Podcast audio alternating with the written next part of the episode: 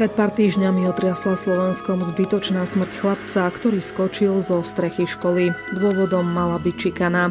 Ešte v apríli zase žiačka Bansko-Bystrickej základnej školy skončila v nemocnici potom, ako jej spolužiačky naliali do fľaše savo a ona sa napila. Deti v školách skutočne nadobúdajú nielen užitočné vedomosti, ale častokrát sa stávajú aj obeťami šikany. Nevedia sa same brániť, čelia bitke, mučeniu, výsmechom a krádežiam. Stresová situácia môže dieťa doviesť až k samovražde. Prieskumy pritom poukazujú na hrôzostrašné percento, koľko detí sa s takýmto typom správania stretlo. Ako teda tento jav včas odhaliť a ako správne riešiť túto situáciu. Aj o tom sa dnes budeme rozprávať s výchovnou poradkyňou Cirkevného gymnázia Štefana Mojzesa v Banskej Bystrici Zuzanou Bačovou. Hudbu do relácie nám vybral Jakub Akurátny a od mikrofónu pozdravuje Julia Kavecká. Podľa výskumov sa so šikanou stretol každý druhý žiak či žiačka a vyskytla sa na 86% škôl na Slovensku. Šikana v rôznej forme a intenzite je teda už skôr pravidlom než výnimkou v našom školstve a kam až môže zájsť, asi väčšina videla na viacerých nedávno medializovaných udalostiach. Ako sme na tom v porovnaní s minulosťou, som sa pýtala Zuzany Bačovej, ktorá pôsobí ako výchovná poradkyňa na cirkevnom gymnáziu Štefana Mojzesa v Banskej Bystrici. Šikana existuje ako keby v rôznych komunitách, nielen v tej školskej. A, a existuje odjak živa pamätníci si možno spomenú na to, ako boli kedysi branci šikanovaní počas povinnej vojenskej služby. Takže naozaj je to v rôznorodých komunitách. No a nemáme úplne presné údaje, ktoré by nám umožnili nejak eh, kvantifikovať to, či je toho vyslovene viacej alebo menej ako v minulosti. Štátna školská inšpekcia sa napríklad venuje tomuto monitorovaniu šikanovania až od roku 2010. Mm, z vlastnej skúsenosti môžem povedať, že zdá sa mi, že nie je ani tak nárast, ako možno, že sa menia formy šikanovania, respektíve pribúdajú niektoré nové. Povedzme, aké sú tie nové formy šikany, alebo v čom sa líši ten dnešný spôsob šikanovania od tých minulých rokov? Rozdiel vidím najmä v tom, že šikanovanie sa v súčasnosti deje e, nielen v tom bežnom prostredí, ale aj vo virtuálnom priestore, na sociálnych sieťach a tam je to veľmi ťažko kontrolovateľné.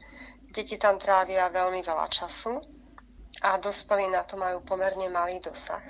My v školách minimálny môžeme vytvoriť nejaké pravidlá pre používanie mobilov, ale v podstate nemáme právo uh, dívať sa, aké sociálne siete tam žiaci majú v tých mobiloch a na aké chodia. Mm, žiaci teda vytvárajú rôzne účty, na rôznych sociálnych sieťach, ktoré neustále pribúdajú. Ani ja v nich nemám úplne prehľad, nepoznám všetky. No a obsah, ktorý tam zdieľajú a ktorý napríklad zosmiešňuje spolužiaka, sa môže šíriť veľmi rýchlo, nekontrolovane a dostáva sa k veľkému počtu ľudí. Takže za krátky okamih dokážu takto tí aktéry šikanovania v podstate znemožniť spolužiaka šikanovaného pred naozaj masovou vzorkou ľudí. Vy konkrétne pôsobíte na cirkevnej škole v Banskej Bystrici, e, gymnáziu Štefana Mojzesa. Možno by sa zdalo, že vlastne tie, tento priestor šikana obchádza. Je to skutočne tak, alebo riešite to aj vy na, na vašej škole, alebo tak všeobecne je to problém aj v, e, čo sa týka cirkevných škôl?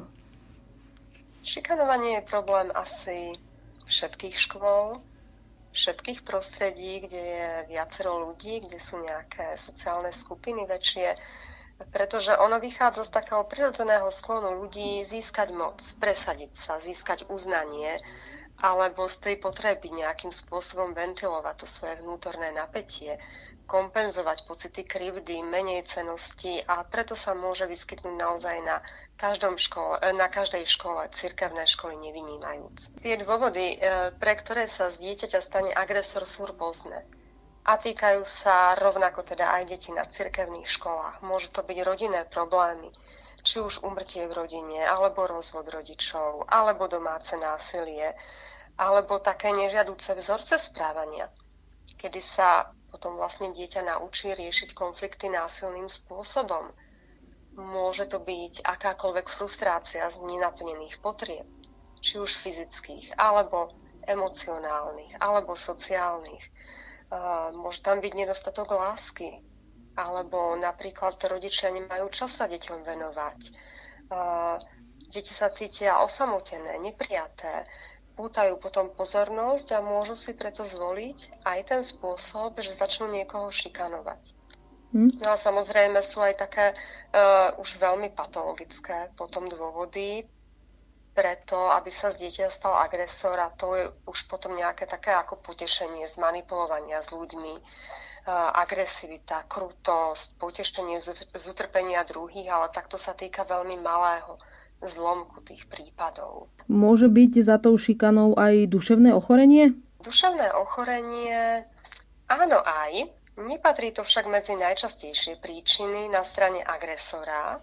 Ak by sme hovorili o duševných ochoreniach, mohli by sme sem zaradiť napríklad poruchy osobnosti a správania, ale tie v školskom veku zvyčajne nie sú diagnostikované, nakoľko sa jedná o osobnosti vo vývine. Bol by to príklad osobnosti s nejakou poruchou sociability, ktorá nemá záujem o city iných, nerešpektuje pravidlá, je bezcitná, nevníma to utrpenie tej obete. No a na strane obete ale môžeme konštatovať, že to duševné ochorenie prispieva k celkovej zraniteľnosti toho človeka, k zníženiu jeho schopnosti brániť sa. Dieťa s duševnou chorobou je niečím odlišné a to môže agresora upútať. Stáva sa pre ňoho ľahkou korisťou. No ale Nemôžeme teda jednoznačne konštatovať, že sa to týka duševne chorých ľudí. Väčšinou sa to týka bežných detí. Ja som sa to pýtala aj preto, lebo aj nedávno vyšiel jeden prieskum, ale myslím, že to bolo na českých školách, kde vlastne veľká, veľká časť mladých ľudí priznala, že má problémy s dušeným zdravím, že e, niekoľkokrát možno aj rozmýšľali o samovražde. Čomu to pripisujete, že vlastne tak, tá, takáto nálada je medzi mladými ľuďmi? No, žijeme v náročnej dobe. Prežili sme pandémiu, ľudia boli sociálne izolovaní, čo zvlášť teda deťom vo vývine ne, nepridalo. Čelíme vojnovému konfliktu u susedov, zhoršuje sa ekonomická situácia, no a to v mnohých rodinách vyvoláva veľké napätie. Neprispieva to k tej pohode rodičov a teda ani detí. Niekedy tiež hovoríme o zníženej frustračnej tolerancii mladých ľudí, tých nových generácií, mileniálov a ďalších. Mm, je to niekedy takým výsledkom príliš ochranárskej výchovy, kedy im rodičia odstraňujú z cesty prekážky a to aj tie, s ktorými by sa vedeli sami vysporiadať. No lenže potom v procese toho dospievania sa dostávajú do situácií, kde už ich rodičia nie sú a oni v nich zlyhajú, čo je bežné, je to taká súčasť nášho života. Oni však nie sú naučení a zvyknutí tomu čeliť. No a tiež sa zdá, ako by sme sa prestali tešiť z maličkosti. Naše hmotné potreby sú väčšinou uspokojené, máme všetko, čo chceme, aj, aj viac ako chceme. No a prestali sme sa tešiť, kedy si sa prirodzene striedali obdobia núdze, pôstu a obdobia hojnosti sviatkov. Nemali sme desiatky hračiek v našich detských izbách, nemali sme plné skrine oblečenia a dostať hračku alebo nové rifle bolo niečo výnimočné. Dlho sme sa z toho tešili. No a to mnohé dnešné deti ani nezažívajú. Aj keď samozrejme na druhej strane máme deti zo sociálne vylúčených komunít. A tie sú zasa vystavené biede a aj takému dosť krutému porovnávaniu sa s deťmi, ktoré majú značkové oblečenie alebo tie úplne najnovšie technologické vychytávky. No a posledné, čo mi tak napadá a čo môže tiež prispieť k takému zlému emocionálnemu rozpoloženiu sú sociálne siete. Tie, tie prezentujú pomerne pokrivenú realitu, vylepšenú realitu. Nedávame si tam fotky a príspevky z toho, keď sme smutní alebo keď sa nám niečo nepodarí. Naopak dávame si tam tie najkrajšie fotky z dovolenky a podobne, dávame tam naše úspechy a keď sa potom na tie sociálne siete pozrieme, môžeme mať dojem, že všetci sú krásni, že všetci sú úspešní, všetkým sa darí, A nám možno ani tak nie. My vnímame skôr tie negatívne stránky, porovnávame sa potom a cítime sa možno aj menej cený, možno sa potom cítime, že teda my sa máme ozaj oveľa horšie ako ostatní. No a okrem toho samozrejme, tak na mnohých tých sociálnych sieťach je aj veľmi nevhodný obsah. Návody na seba poškodzovanie, sebevraždy, alebo naozaj také návody, že urob niečo zle niekomu. Toto to je veľmi nebezpečné. No a v neposlednom rade potom my pri tých e, sociálnych sieťach, pri počítači, na telefónoch, na tabletoch trávime veľa času na úkor pohybu. No a pohyb je vlastne veľkou prevenciou depresie, tak ako bežné medziludské kontakty pri tých deťoch, napríklad s rovesníkmi, keď behajú po vonku.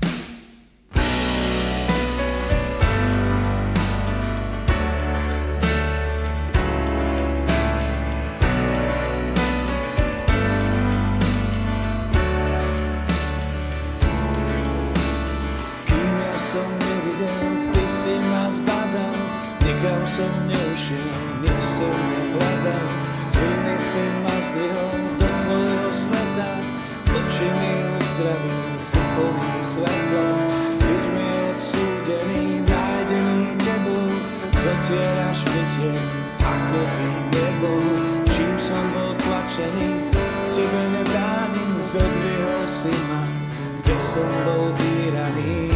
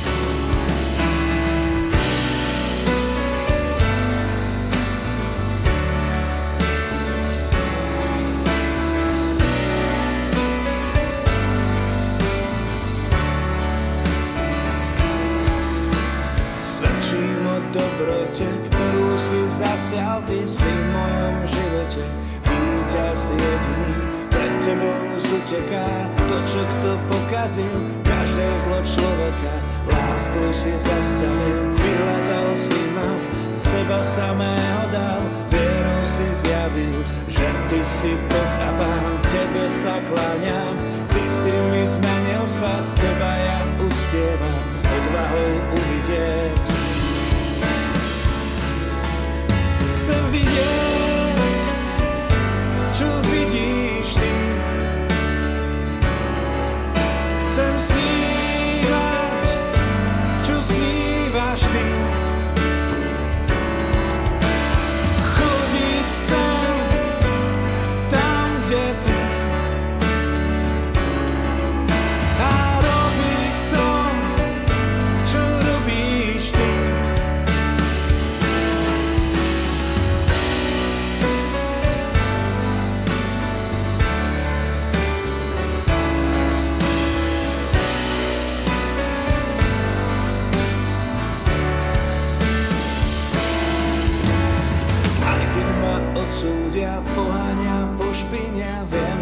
pretrpí, tak si to robil ty.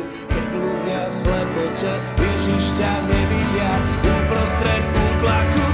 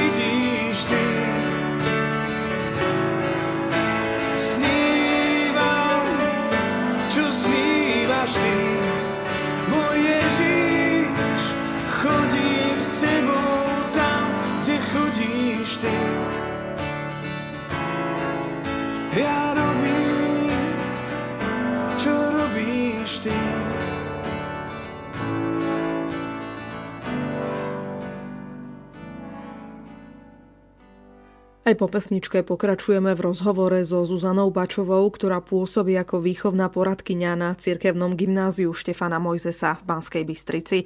Hovoríme o šikane na školách.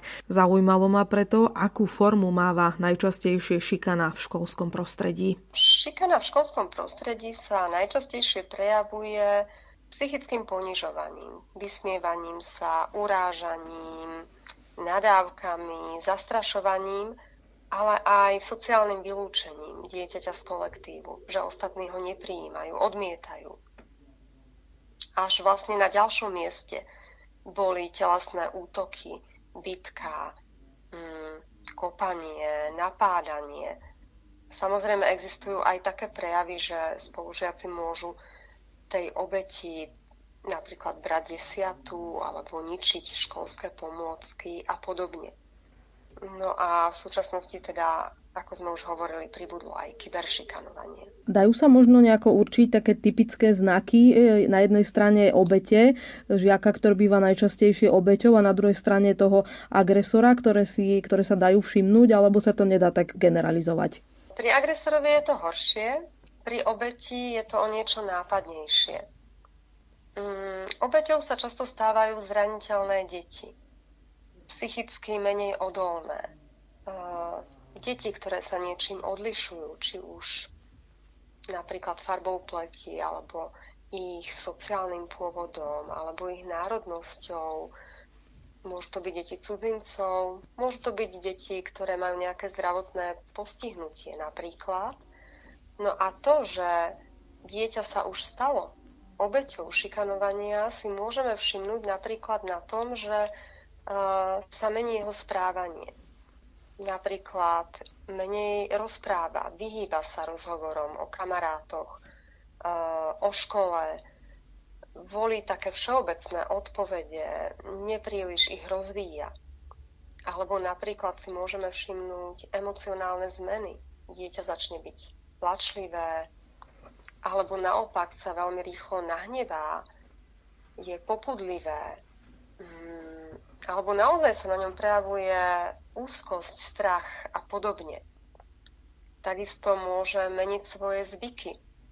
Začne napríklad vynechávať krúžky, niekedy začne chodiť poza školu, alebo napríklad, že odmieta aktivity, ktoré ho predtým bavili. Chce sa viac izolovať od ostatných. Mm, tiež sa to prejavuje na zhoršenom prospechu, na problémoch s učením, môže dostávať viac poznámok alebo aj napomenutí. Je nesústredené, nepozorné, niekedy apatické. Mm, rodičia si môžu všimnúť aj problémy so spánkom. Napríklad najmä problémy zaspať alebo zlé sny. Dieťa sa zobúdza v noci, predčasne sa budí. No a taktiež psychosomatické problémy, bolesti brucha, zvracanie, hnačky, bolesti hlavy a podobne.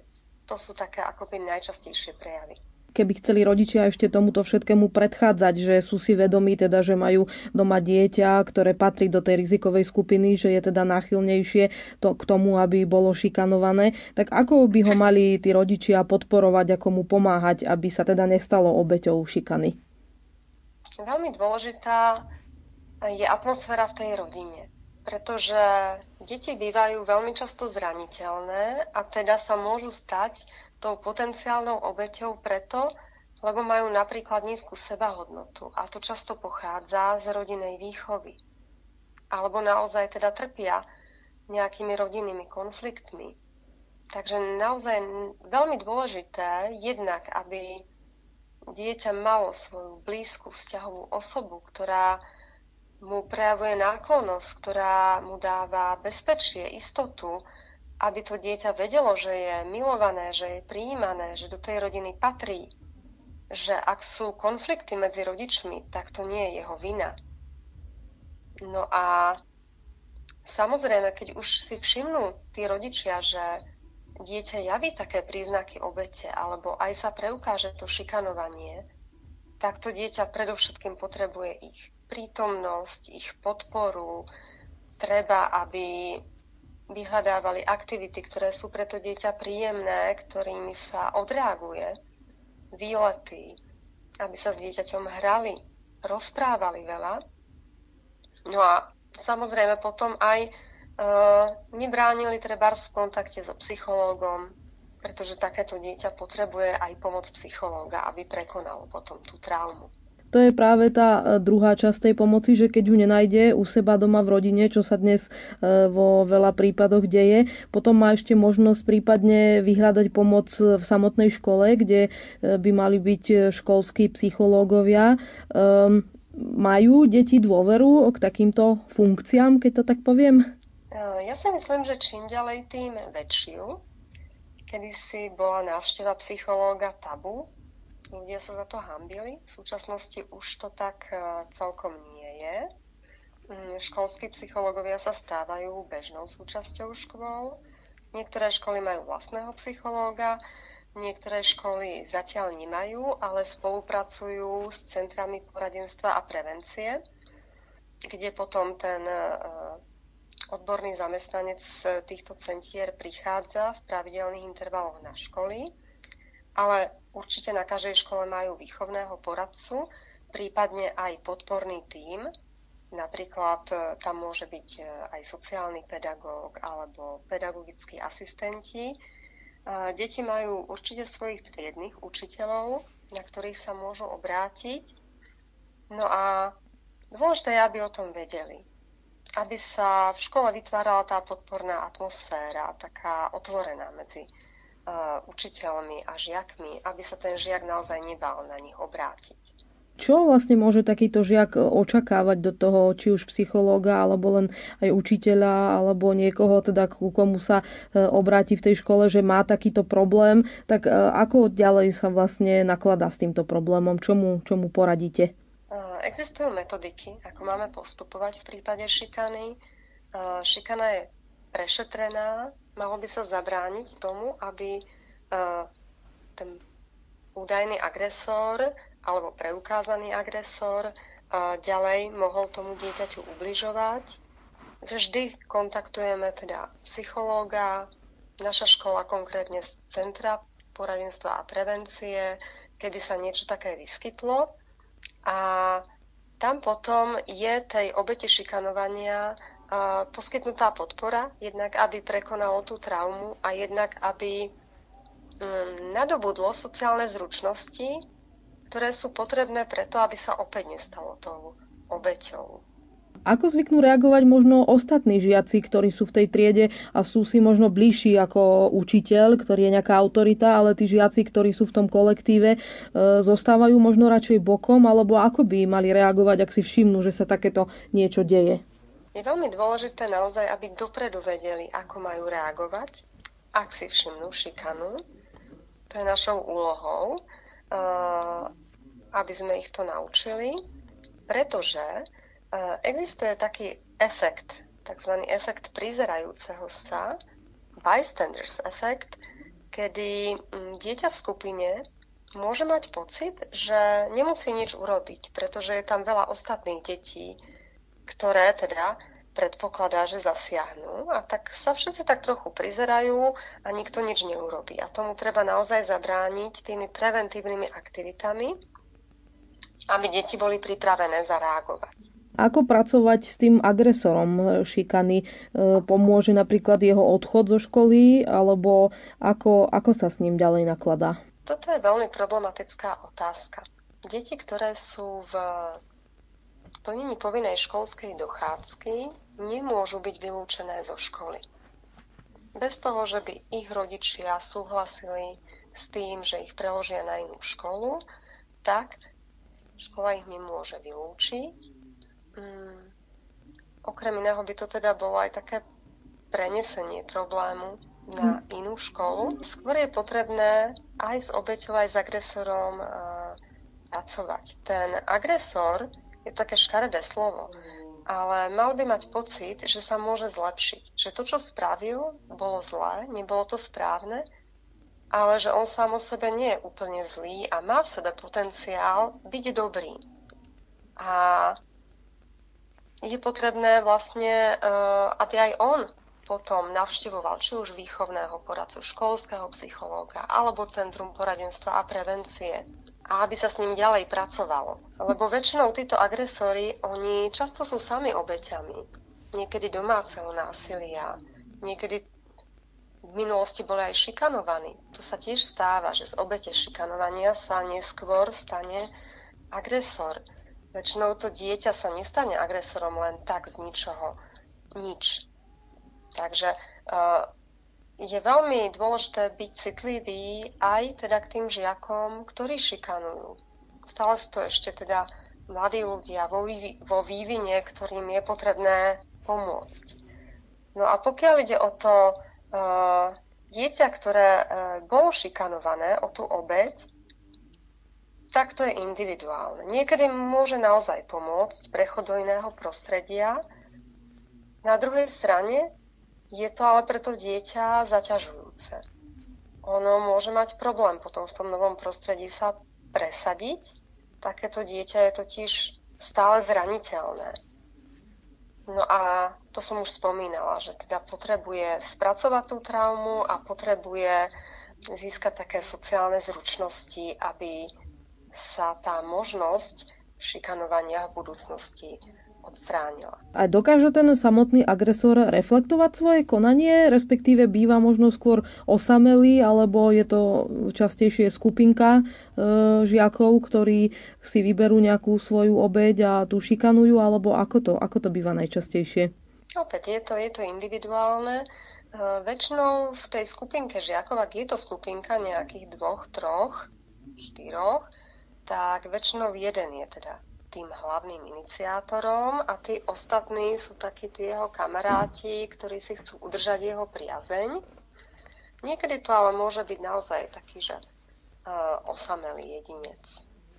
Takže je, je to rôznorodé. No a čo sa týka tej reflexie, ako väčšina si myslím, že je schopná reflexie uh, s výnimkou naozaj nejakých takých veľmi patologických prípadov pri osobnostiach poruchou sociability, tak tam je pre nich ťažké, pretože oni majú oslabenú tú schopnosť e, empatie, nedokážu sa tak dobre vcítiť.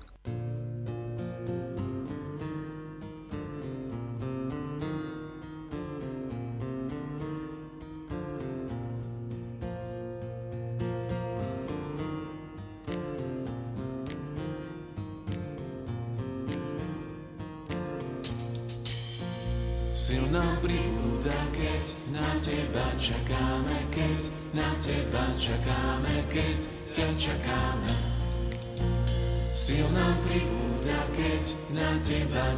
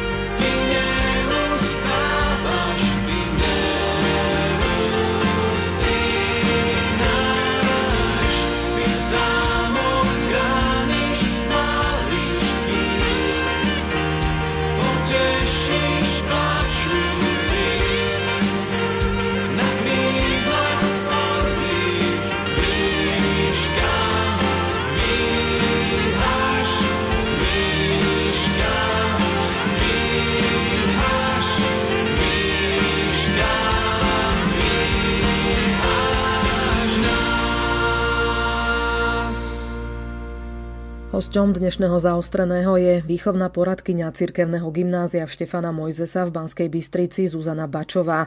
Hovoríme o šikane na školách a o tom, ako jej predchádzať. Podľa nej v tom veľkú úlohu zohrávajú aj rodičia, ktorí však nevždy adekvátne reagujú na tento problém. My stretávame sa až často so šikanou, stretávame sa s rôznymi takými konfliktmi, ale väčšinou, keď riešime teda konflikt alebo nejaké problémy v správaní, tak sú dva typy extrémnych reakcií zo strany rodičov. E, niektorí rodičia naozaj e, to svoje dieťa chránia za každú cenu, odmietajú si pripustiť, že by mohol spáchať niečo zlé. Iný extrém zasa je, keď chcú tento problém sami rodičia vyriešiť tvrdou rukou. No, najlepšie by bolo, keby spolupracovali, keby si nechali poradiť a možno už ako bez prítomnosti aj školy uh, sami vyhľadali nejaké rodinné psychologické poradenstvo, ak uh, ten problém pramení v tej rodine. Čo nie vždy pramení, samozrejme, ale ak pramení, tak je dobré, aby sa riešilo aj v rámci tej rodiny. Už som spomínala ten prípad e, z východu Slovenska, ktoré, ktorý teda sledovalo celé Slovensko naozaj vďaka jeho medializácii z vášho pohľadu je správne, že sa takéto prípady medializujú? Nemôže to možno prispieť k tomu, že, že to dáva návod možno nejakým ďalším e, ľuďom mladým, ktorí majú podobný problém, riešiť ho teda podobne už až tým naozaj extrémnym spôsobom?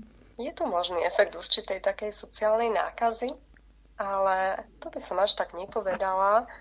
Uh, skôr treba povedať, že treba byť opatrný pri medializácii samotnej, aj školy by mali mať postupy, mali by mať určené, kto v prípade incidentu bude komunikovať s médiami a, a mal by ten človek vedieť, do akej miery môže sprostredkovať informácie, pretože si musíme uvedomiť, že sa tu jedná väčšinou teda o maloleté deti a musíme zabrániť tzv. E, sekundárnej viktimizácii obetí.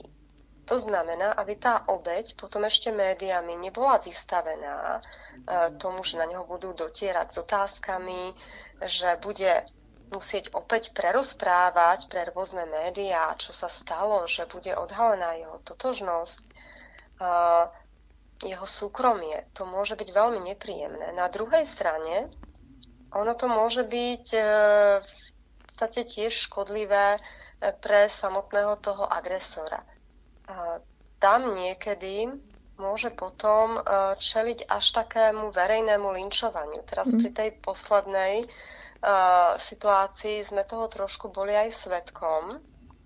No a my vieme, že treba rešpektovať jednak prezumciu neviny a treba si uvedomiť, že väčšinou sú to teda maloleté, nezrelé deti, že ten agresor v istom zmysle môže byť často aj sám obeťou zlého zaobchádzania, nejakej traumatizujúcej rodinej situácie, uh, citovej deprivácie a podobne. Takže uh, to by sme mali mať na pamäti. A práve keď sa z toho stane nejaká taká vec verejná, uh, tak na to sa veľmi ohľadne berie. Ale nedá sa zabrániť tomu, aby sa prípady medializovali. Je potrebné, aby verejnosť vedela, že sa také incidenty stávajú, ale naozaj veľmi citlivo. Hm. Aspoň to na druhej strane otvára priestor e, diskutovať o tej problematike a možno aj takí, ktorí si to neuvedomujú, že sú možno obeťami, zistia vďaka tomu, že vlastne sú obeťami a začnú to riešiť, alebo prípadne školy to tiež začnú riešiť. Áno, to určite. Keby sme možno tak všeobecne mohli teda povedať, že aké opatrenia by sa mali vykonávať v triedach, aby k šikane vôbec nedošlo, ak sa to vôbec dá e, dosiahnuť tento stav. Ten stav sa nedá dosiahnuť, nedá sa zaručiť, že k šikane vôbec nedôjde, tak ako sa nedá úplne eliminovať kriminalita. To riziko sa dá iba eliminovať, čo najviac teda. Na to majú školy metodickú podporu zo strany ministerstva, kde sú sformulované určité odporúčania.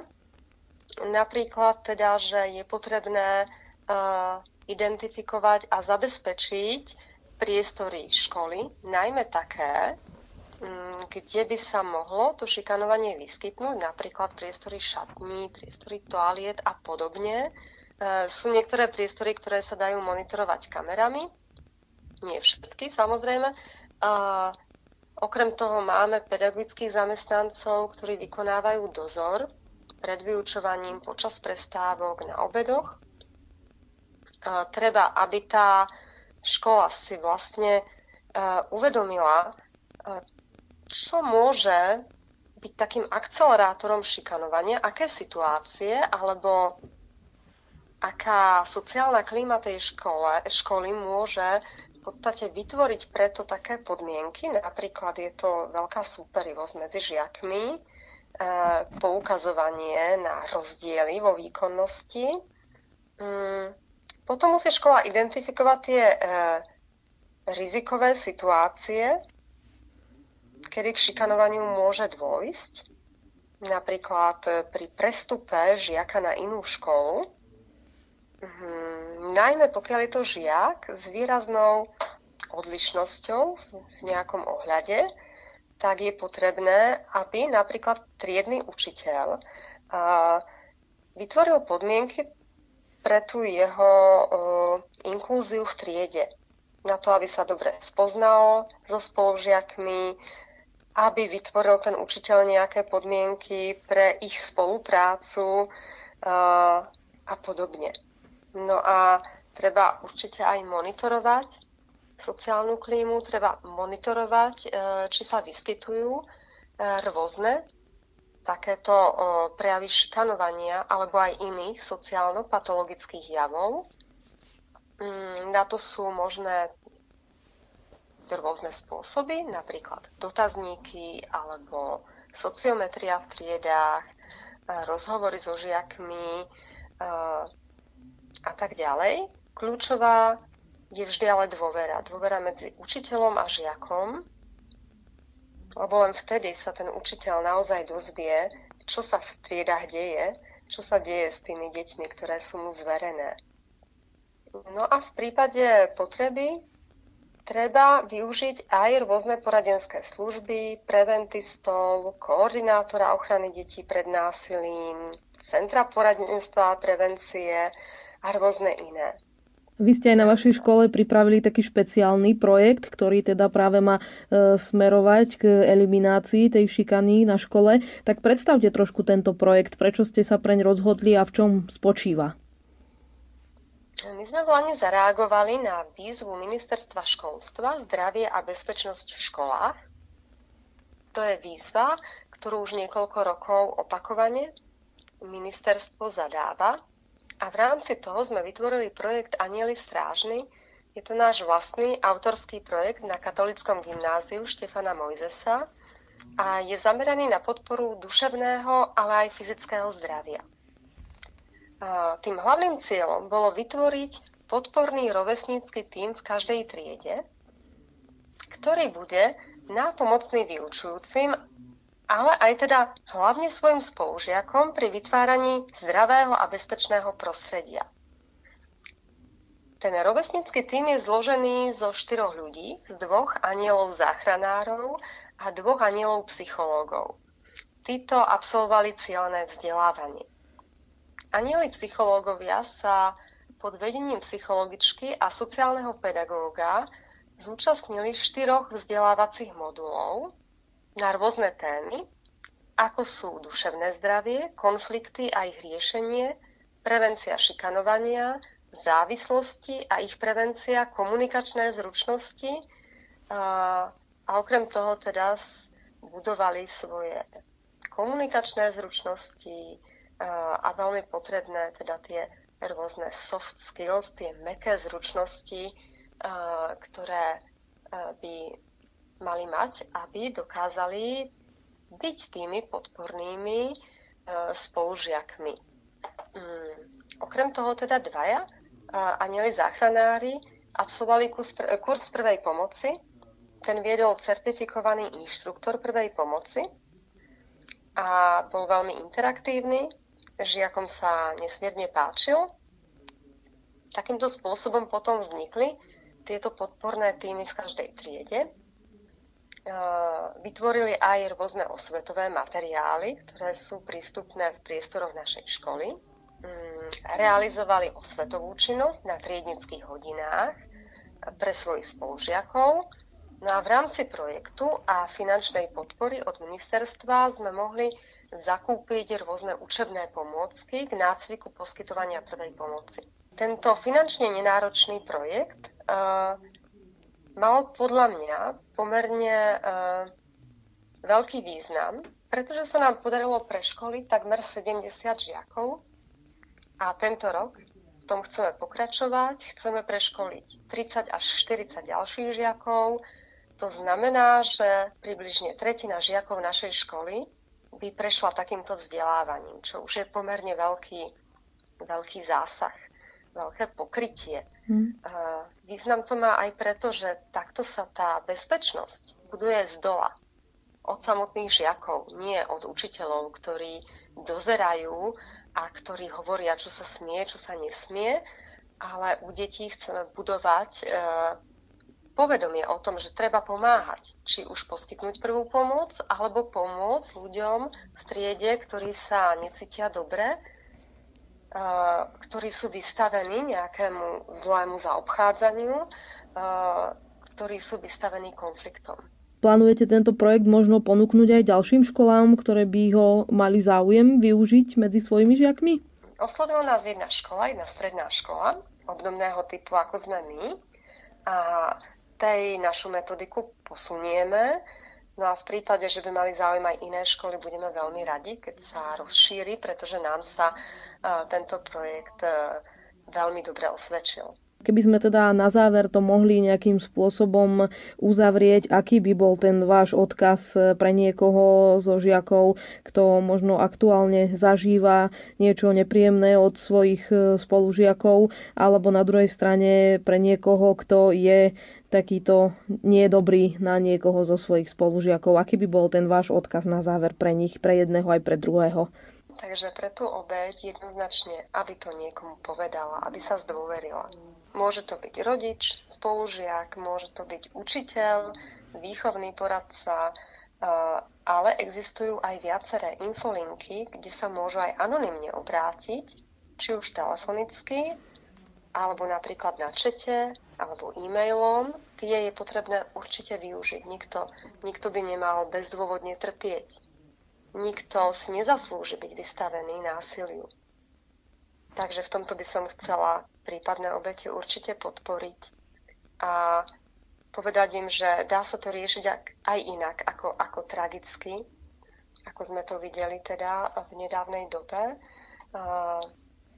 No a čo povedať agresorom? Je to, to je asi ťažký odkaz, ale hm, zlo prináša iba zlo aj do ich vlastných životov. A každý má v sebe niečo dobré, tak aby to skúsili trošku v sebe tak prebudiť. Ale toto je, toto je veľmi ťažké, pretože tam treba pracovať individuálne. Hovorí výchovná poradkyňa cirkevného gymnázia Štefana Mojzesa v Banskej Bystrici Zuzana Bačová, ktorá bola hosťom dnešnej relácie zaostrené. Hudbu doplnil Jakub Akurátny a od mikrofónu sa lúči Julia Kavecká.